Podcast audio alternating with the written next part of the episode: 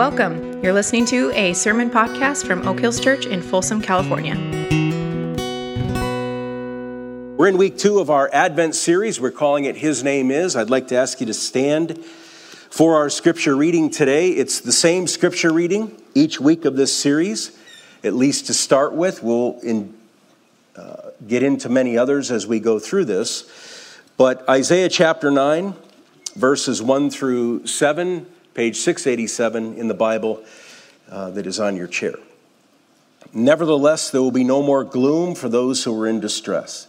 In the past, he humbled the land of Zebulun and the land of Naphtali, but in the future, he will honor Galilee of the nations by the way of the sea beyond the Jordan. The people walking in darkness have seen a great light. On those living in the land of deep darkness, a light has dawned. You have enlarged the nation and increased their joy. They rejoice before you as people rejoice at the harvest, as warriors rejoice when dividing the plunder. For as in the day of Midian's defeat, you have shattered the yoke that burdens them, the bar across their shoulders, the rod of their oppressor. Every warrior's boot used in battle and every garment rolled in blood will be destined for burning, will be fuel for the fire. For to us a child is born to us a son is given, and the government will be on his shoulders, and he will be called Wonderful Counselor, Mighty God, Everlasting Father, Prince of Peace. Of the greatness of his government and peace, there will be no end. He will reign on David's throne and over his kingdom, establishing and upholding it with justice and righteousness from that time on and forever. The zeal of the Lord Almighty will accomplish this. This is the word of the Lord. You may be seated. Well, this Advent, we're reflecting on this prophecy, and in particular on Isaiah's profile of the Messiah, written about 700 years before the Messiah was born. Isaiah 9 and verse 6 says, To us a child is born, to us a son is given, and the government will be on his shoulders. And he will be called Wonderful Counselor, Mighty God, Everlasting Father, Prince of Peace. And as I mentioned last week, the first context into which Isaiah spoke and wrote these words was one of national turmoil and political chaos. Tension filled the air in the kingdom of Judah at the time. War was imminent for all sorts of reasons. No doubt the people's fears and anxieties were rapidly rising, and the political leadership of the southern kingdom of Judah particularly this guy named King Ahaz, had turned and run from God and was now relying on his own ingenuity and on the power of neighboring nations.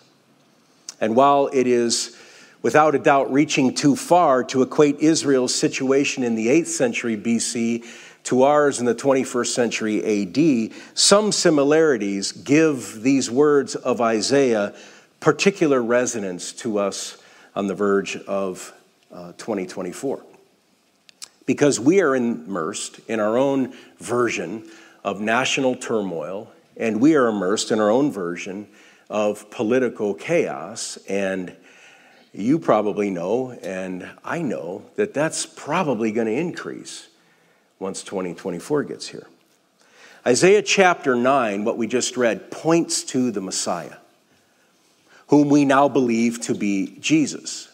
But at the time, it was pointing to a Messiah that I'm sure many who read it or heard it were thinking, we've got war on the horizon, we've got chaos, and it sounds like someone's going to come and make it all right and make it all good. So now we, as the kingdom of Judah, will not experience this calamity that God has said is coming. Well, that probably didn't happen quite the way they planned it out, and everybody believes that Isaiah was looking forward to the ultimate king who would come in the line of David and who would be the Messiah. In keeping with Hebrew culture, names indicate, suggest, imply character. Might be a little different for us, but in Hebrew culture, at least at this time, your name implied your character. In some ways, it was a kind of a foretelling of who you were going to be. So these four names listed in Isaiah chapter 9 paint a picture of what the Messiah will be like, and we can say it paints a picture of what God is like. And today we consider the name Mighty God. And like all of these two word titles, this title triggers all sorts of images and ideas. Mighty God. And we're going to explore a few of those ideas and images in a minute.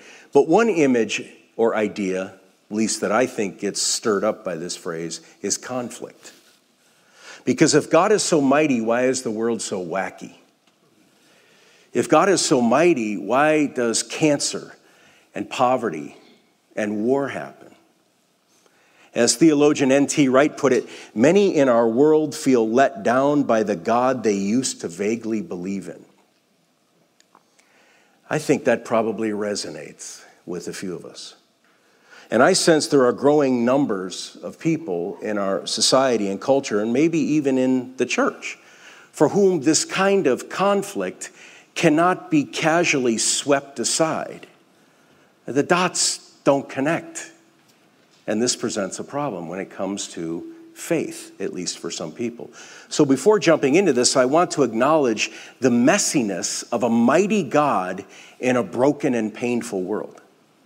I mean, this is a real conundrum that raises all sorts of paralyzing questions and may cause a blue Christmas at this most wonderful time of the year. One thing is for sure, we're not going to resolve this century old dilemma today. It's one of the tensions of living in the broken now with God, but not yet living in his full shalom that is out there and we wait for, sometimes known as the now and not yet. So, with that kind of prelude, when we think of mighty God, power probably comes to mind. The name, the title, Mighty God, declares that the Messiah of Advent uh, is powerful. So powerful that Isaiah 9 says, One day the running of the world, the whole world, is going to rest on his shoulders. Now, to do that, to work that out, to run the world well, that takes a bit of power. Isaiah 46, verses 8 through 10. And you can see all these on the screen to hopefully make it easier to follow. But here God is speaking of himself with attitude. Remember this, keep it in mind, take it to heart, you rebels. Remember the former things, those of long ago, for I am God and there is no other. I am God and there is none like me. I make known the end from the beginning, from ancient times, what is still to come. I say, My purpose will stand, and I will do all that I please.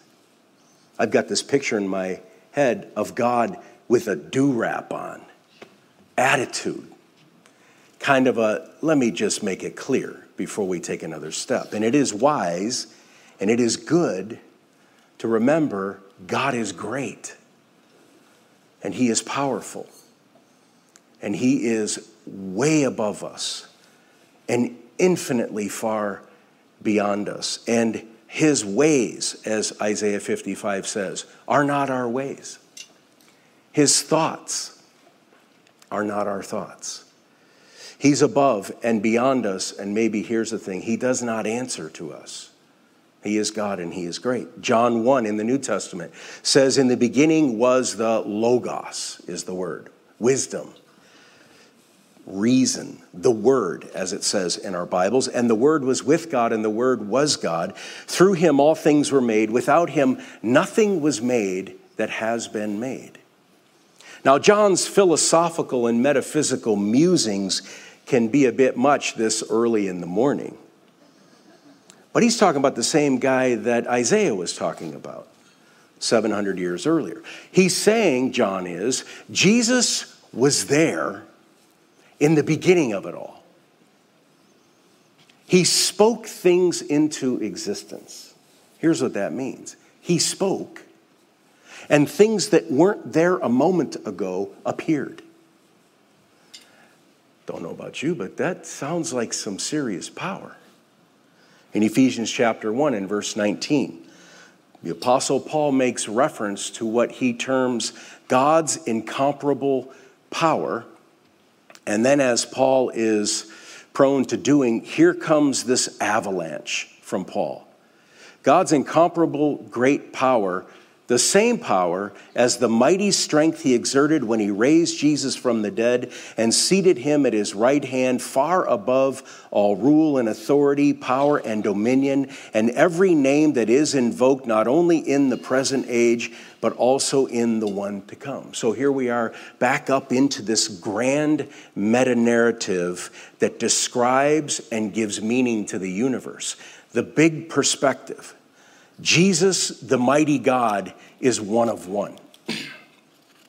He's in a league of his own. there is none like him in this universe or in any other universe. Ultimate power. As Jesus says of himself in Matthew 28, this extraordinary statement all authority in heaven and on earth has been given to me.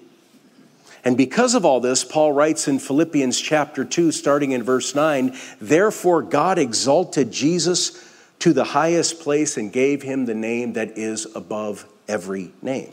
That at the name of Jesus, every knee should bow in heaven and on earth and under the earth, and every tongue acknowledge that Jesus Christ is Lord to the glory of God the Father. That is power. Now, these lofty words flow off the tongue rather easily, but if the Bible is announcing reality, then Jesus is above and beyond and, in a sense, over everything. The Bible is announcing reality. Jesus is great, and he is the gold standard of greatness. If we're interested in what it looks like to be great, we do need do nothing more than look at Jesus and say, how did he manifest greatness? When we say powerful or great or mighty, as followers of Jesus, we simply need to remind ourselves that Jesus is the premier example of these things. Now, this isn't easy to swallow. I don't care how long you've been a Christian or a follower, you sat in church, this isn't easy to swallow. It sounds good, it preaches pretty well. Kind of get people to quiet up because it's sort of sobering. But it's not easy to swallow. It feels like a lot to bite off. But here's the thing the Old Testament points to Jesus. The Gospels center on Jesus. And the rest of the New Testament looks back at Jesus. So Jesus is the center of the whole deal. One of the things we say during our candlelight 9 p.m. Christmas Eve services all of history converges in Christ and everything changes in the light of his coming. If this is true, at the bare minimum, we can say we can trust him when life, when the world, when the culture, when the nation is out of control because he's the most powerful being in any universe. His purposes for this world, his world, his purposes for you, his purposes for me will not be thwarted. His plan will not be stopped. His power is supreme. So, what does that do? Here's what it does to me. Now I have the desire to experience power. I mean, I want some of this. I want to see it work. I want it to do things in me, this power. I want it to do things in us as a church, big things. Things commensurate with the magnitude of God's power. Not flashy, but things that are commensurate with the magnitude of God's power. So here perhaps we slam into another barrier that is lodged within us. When considering God's mighty power, the struggle is to know what difference it makes in the gritty situations of our everyday lives. Because we don't live in ethereal philosophies or metaphysical musings. We live in broken families. We live in hard marriages. We live in bodies that ache from time to time. We live in bodies that get sick, real sick. We live with more month than money sometimes. We live with boring jobs and uncertain futures. We live with the pain of the child we could never have, or a friendship that didn't last. We live with the unexpected death of someone we deeply loved. We live with doubt about whether or not there even is a God. We live with our pockets stuffed with all sorts of unanswerable questions. We live with the reality of war and terror attacks and school shootings and senseless death. Does the mighty power of God influence any of this?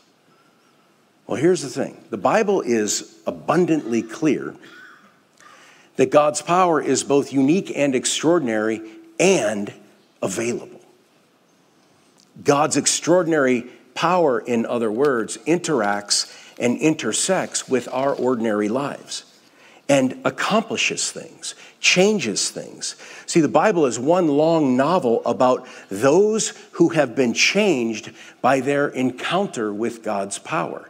The Word became flesh and made his dwelling in and among us, his power and presence available to us in concrete and practical ways. This is what Advent is all about God dwelling among us. From the Advent reading Jason read a few minutes ago, Luke 135, spoken to this poor peasant nobody named Mary. The Holy Spirit will come on you, and the power of the Most High will overshadow you. So the Holy One to be born will be called the Son of God. This isn't just power, wow, look at it from behind a velvet rope as though it's a museum piece. That's impressive. This is power that is about to convert Virgin Mary into pregnant Mary. Last time I checked, that takes some power. But even after she encountered this power, Mary was still poor. She was still a peasant. She was still Jewish which means she still lived under Rome's thumb. She was oppressed. She was limited. So she experienced God's power, but everything in her life didn't instantly get better. That's important. And this is usually how God deploys his power. He works in and he works through people, creating something new in us restoring our old into something new, healing the broken in us, orchestrating this set of circumstances or another, reconciling this important relationship. But all of this usually happens slowly and over time. In Deuteronomy chapter 3 and verse 24, Moses says, and he's talking directly to God Sovereign Lord, you've begun to show your servant your greatness and your strong hand. For what God is there in heaven or on earth who can do the deeds and mighty works you, you do? You have begun to show your servant your greatness and your strong hand. Well, by the time this was put down on paper, Moses had seen God do the most amazing of things, but Moses says, You've begun to show your servant your greatness and your strong hand. We love the lightning strike miraculous, right? Boom, healing boom, no longer angry, etc., etc. But more often than not, God gradually, quote, shows us his greatness and strong hand. His power then unfolds in our lives. He slowly creates something new. He gradually restores what's old in us. He slowly heals our brokenness. He orchestrates things in His time. Those of us that follow Jesus, I imagine at least some of us, can look back 5, 10, 20, 30, 40, 50 years ago. And the person we were then is not who we are today because we've experienced God's power at work within us, as Ephesians tells us. And this power at work within us has actually made a difference in who we are today. And I could spend the rest of this time and well into your lunch naming names of people at Oak Hills Church for whom this is true. Slow and gradual alterations by the power of God at work in them. I've seen it happen. And this is part of the beauty of being engaged over the long haul in the life of a local church. Because you see this happen in people. Not very often uh, does it happen quickly. It happens gradually. The growth is often unseen. It's happening under the ground of one's life. We don't look at a branch today that has nothing on it and then tomorrow go out and look at the same branch and find a fat and ripe orange on it. This doesn't work that way. Growth doesn't work like that, but growth is happening even when it seems like nothing is happening. And the beauty of being engaged in a local church over the long haul is we start to see this in one another. I've seen this in so many of you. One of the challenges at this stage of the game for me is to be able to talk about things without seeing faces where I know some of the story, and sometimes the thing I'm talking about, I know the person I'm looking at desperately wants to realize whatever it is that's being said. Not because what I'm saying is all that stunning, but because some pieces of it contain God's truth and people hunger for that. I've seen this in so many of you. Who you are today is not who you were X number of years ago when I first met you. So I want to ask you to close your eyes for a second. This is not the end, this is a nap in the middle. right? Give an applause. There we go and we'll learn how to clap. Good. So close your eyes for just a second. I don't know where you're at with this, but just occurs to me on this topic. Experience power. Where do you need it today? Where do you need to experience God's power? Not in a lightning strike, just that slow, gradual work He does Maybe in your marriage, it's a common place where it's needed. Maybe with some aspect of your physical health. Maybe with some aspect of your emotional health, particularly as it relates to this thing called shame. Maybe as it relates to some old wound. Maybe as it relates to just this general overall feeling of being disconnected from God for whatever reason, far away. And you're not interested in some sort of long guilt walk, nor should you be. But there's a desire to reconnect with God, but you need God's power at work within. Where do you need to experience His power right now, today? Holy Spirit, would you keep this area in the front of our mind? And more than that, continue to do your underground work to bring forth fruit in this area. And we pray in your name. Amen. When I think mighty God, it sparks the need to rethink power. God is not a puppet master who pulls the strings and pushes the buttons on every single happening on this earth. He does not sit in a celestial command and control center and twist knobs and pull levers to cause this goodness over here and that problem over there. He's in charge, but not that way. He's in charge, but not in the way that you or I might be in charge. He is supremely powerful, but his character can handle supreme power in ways you and I may not be able to handle. He is, in the language of Hebrews, sustaining all things, but, Isaiah 55, his thoughts are not our thoughts, and his ways are not our ways. And yet, when Isaiah described Messiah as mighty God, many of those who first heard this in 700 BC, and many who have heard it since, including those at the time of Jesus, assumed would be the word I would use, the Messiah would be a strong and powerful conqueror type, a Russell Crowe gladiator type who would lead an uprising and defeat the enemy, a king who would lead his military to defeat the enemy and usher in this long awaited era of peace. A baby born to a virgin in a barn in Bethlehem was not in the script, or so most thought. Think of ourselves and we think of power. Just think of what image pops into your mind. We think of greatness. By default, we may think in terms of overwhelming the opposition, winning, being number one, being the greatest. It's the nature of the game in sports. Not sure you're aware of this, but the Packers beat the reigning Super Bowl champions last Sunday night, the Kansas City Chiefs. The Packers beat the Kansas City Chiefs. Jordan Love was the best quarterback on the field, not Patrick Mahomes and all his Allstate commercials or whatever it is. State Farm, sorry.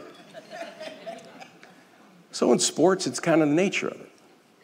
I guess it's the nature of the game in politics. Maybe it's the nature of the game in business. But here's the thing it is not the nature of the game in the kingdom of God. This vision of power, of being the greatest, of winning, being number one, has nothing to do with the game in the kingdom of God. See, power and greatness for the Christ follower are displayed by Jesus at his cross. Think about what's going on there. That's power hanging on the cross. That's kingdom power hangs on crosses. People down below, what are they doing? They're taunting him. What are they saying? Come down if you are the king. In other words, show us how powerful you are by getting off of that thing and coming down here. And he says, Forgive them, Father, because they don't know what they're doing. So he showed them his power. That's kingdom power. In Mark chapter 10, two of Jesus' disciples ask if they can sit on his right and on his left when all is said and done. Oh, small request. Can you go get me lunch? It's a little bigger than that. They want to be the number one ranked disciples. But the other 10 get wind of this. They get mad. They're bugged that these two are schmoozing, trying to get the best seats in the house. So Jesus calls a team meeting, and here's what he says in Mark chapter 10 You know that those who are regarded as rulers of the Gentiles lord it over them, and their high officials exercise authority over them. Not so with you. Instead, whoever wants to become great among you must be your servant, and whoever wants to be first must be slave to all. For even the Son of Man did not come to be served, but to serve and to give his life for many. So Jesus flips conventional wisdom about power and greatness, and he just flips it upside down. He is the mighty God, but his might does not operate like the might of the world. It is not power over it is serving under. Those who are ranked number one in the kingdom live like they're ranked number 12. Power in the kingdom of God is an under thing, it is not an over thing. So we have this wonderfully complex challenge of living as kingdom people, emulating Jesus' upside down way of power in a world that has no concept of this way of power, no interest in this way of power, and very little respect for this way of power. But the question is will we follow it anyway? There's great mystery in the ways of God. His ways are not our ways, His thoughts are not our thoughts. There is no mystery in His way of power. It is displayed on a cross. Will we follow this way? Will we follow it in the workplace? Think of the phrases climbing the ladder, achieving the next milestone, being number one. I'm telling you, I don't have an answer for this, but the answer is not what matters. It's the question that matters for those who are followers of Jesus. What does all that look like with a kingdom perspective on power? What does power look like with those who have wronged us in our marriage? Some friendship that fell apart, someone we disagree with. Get the image in your head. Jesus forgave the very ones who nailed him to a cross. That's power. Letting go of the pain, letting go of the impulse to get back at them. That's power, but it's not power over, it's power under.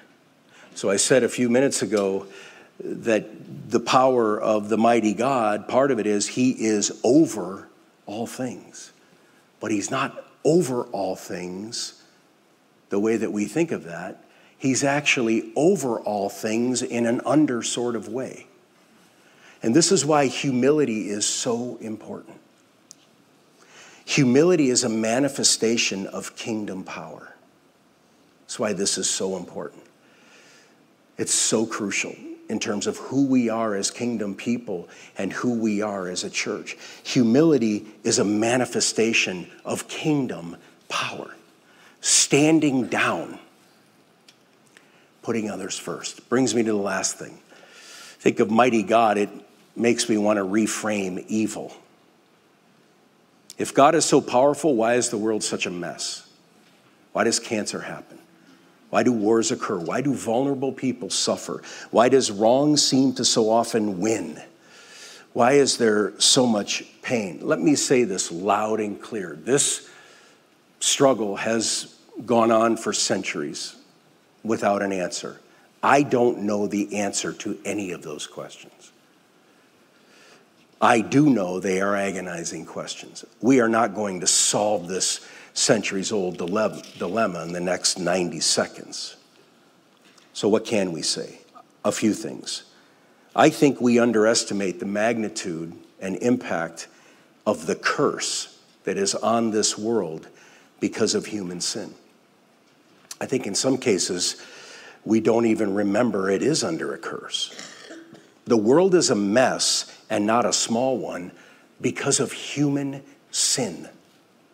Because when human sin broke loose, all sorts of dominoes fell in the direction of ugly.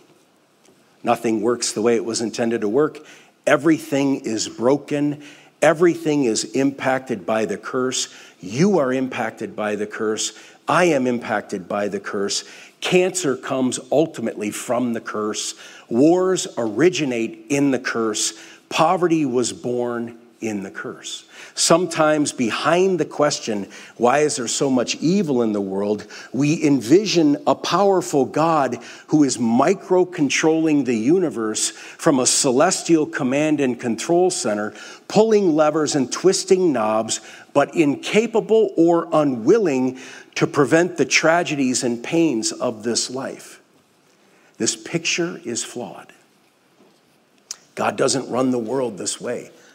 He doesn't arbitrarily or even strategically pick this person out of the crowd and say, I'm going to make them suffer, turn the knob. Or this group, let's make life rough for them, pull the lever. He doesn't do it that way. The curse is real. But here's the other thing God runs the world and fulfills his purposes through cooperating people. That's the plan. N.T. Wright said, The God of the Bible intended from the start to work in his world through faithful, obedient humans. The implication, if he is right, is what happens when unfaithful, disobedient humans have the power. Then what? See, the incarnation, the infleshing of God is ongoing through his people who cooperate, and here's the potent word, who partner with God. See, God empowers you to have a say in what happens in this universe. We are agents of the King who have say and power to influence and, yes, even change things, make a difference. But we have to be open and available and willing to invest our time, our gifts, our prayers our energy in efforts that bring forth the change and inaugurate the goodness. God is looking for partners in the work of his kingdom. See, praying it forth, bringing forth the kingdom, just like everything else, is slow work and it takes time. And one reason why it takes so much time is because human beings are so central to the process. So when human beings aren't cooperating, the work slows down. We could go into, we'd be here a long time, but there are verses in the Bible that'll just rattle our cage when it comes to God saying through his prophets to pagan kings, You're in that spot because God put you there. There's a story in, I shouldn't be doing this, but in Daniel, where Daniel says to the king of Babylon, who is pure pagan, You're in that spot because the God of the universe put you in that spot. Romans 13 says a similar thing. The leaders that are leading are doing so because God has put them there. Now, you think about that mess. Why? Because God accomplishes his work and brings his power forth, not with a knob twist or a lever pull, but he does it through people who are to cooperate. And when they don't, the mess gets big quick. If God pulled the levers and twisted knobs and reduced us to robots, where uh, who were pre programmed to always do what was right and good, we would be lobbing other complaints at him. If you're so powerful, why is the world so evil? Would become, if you're so good, why do we feel so controlled and imprisoned and micromanaged? Why are you so insecure, God, that you won't let us do what we want? You see, the way God runs the universe, you and I can do whatever we want. That's the way God intended it. I suppose He could have orchestrated it and arranged it so that we couldn't do whatever we want. But you don't know what we'd be doing? We'd be having meetings like this, talking to each other, going, He's so micromanaging of us. He's so controlling. I mean, I got an idea. Try this at home. Pick one or the other of you, pick one of the kids, pick a friend, whatever, and for a week, have them dictate every single thing that you're going to do, when you're going to do it, how you're going to do it, and you have no say in the matter. And see how that plays for you. I don't think you'll like it after the first 12 seconds. So there are deep mysteries in all of this business about God being powerful. But God is good. And God is powerful, and He wants us to partner with Him in bringing His good into this broken and battered world. See, one of the clues that there's more going on with power than God pushing buttons and twisting knobs is God's lamenting over the world. He's a mighty God who weeps at the tomb of his friends who have just lost their brother. He is a mighty God who weeps as he looks over the city of Jerusalem and realizes what could have been if they had cooperated and partnered with him. He is a mighty God who fervently prays to avoid the cross. He prays so hard, he actually weeps knowing what could have been but what now will be.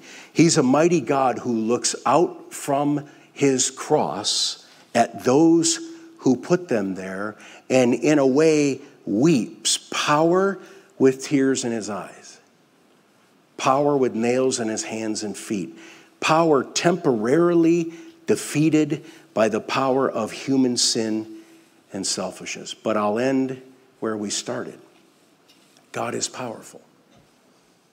God is king. And one day, shalom will come and all will be well. Let's pray together.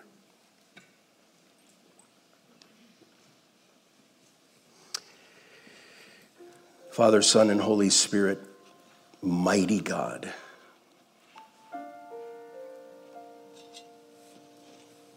Powerful, able, good sometimes hard to fit all these things into our limited brains.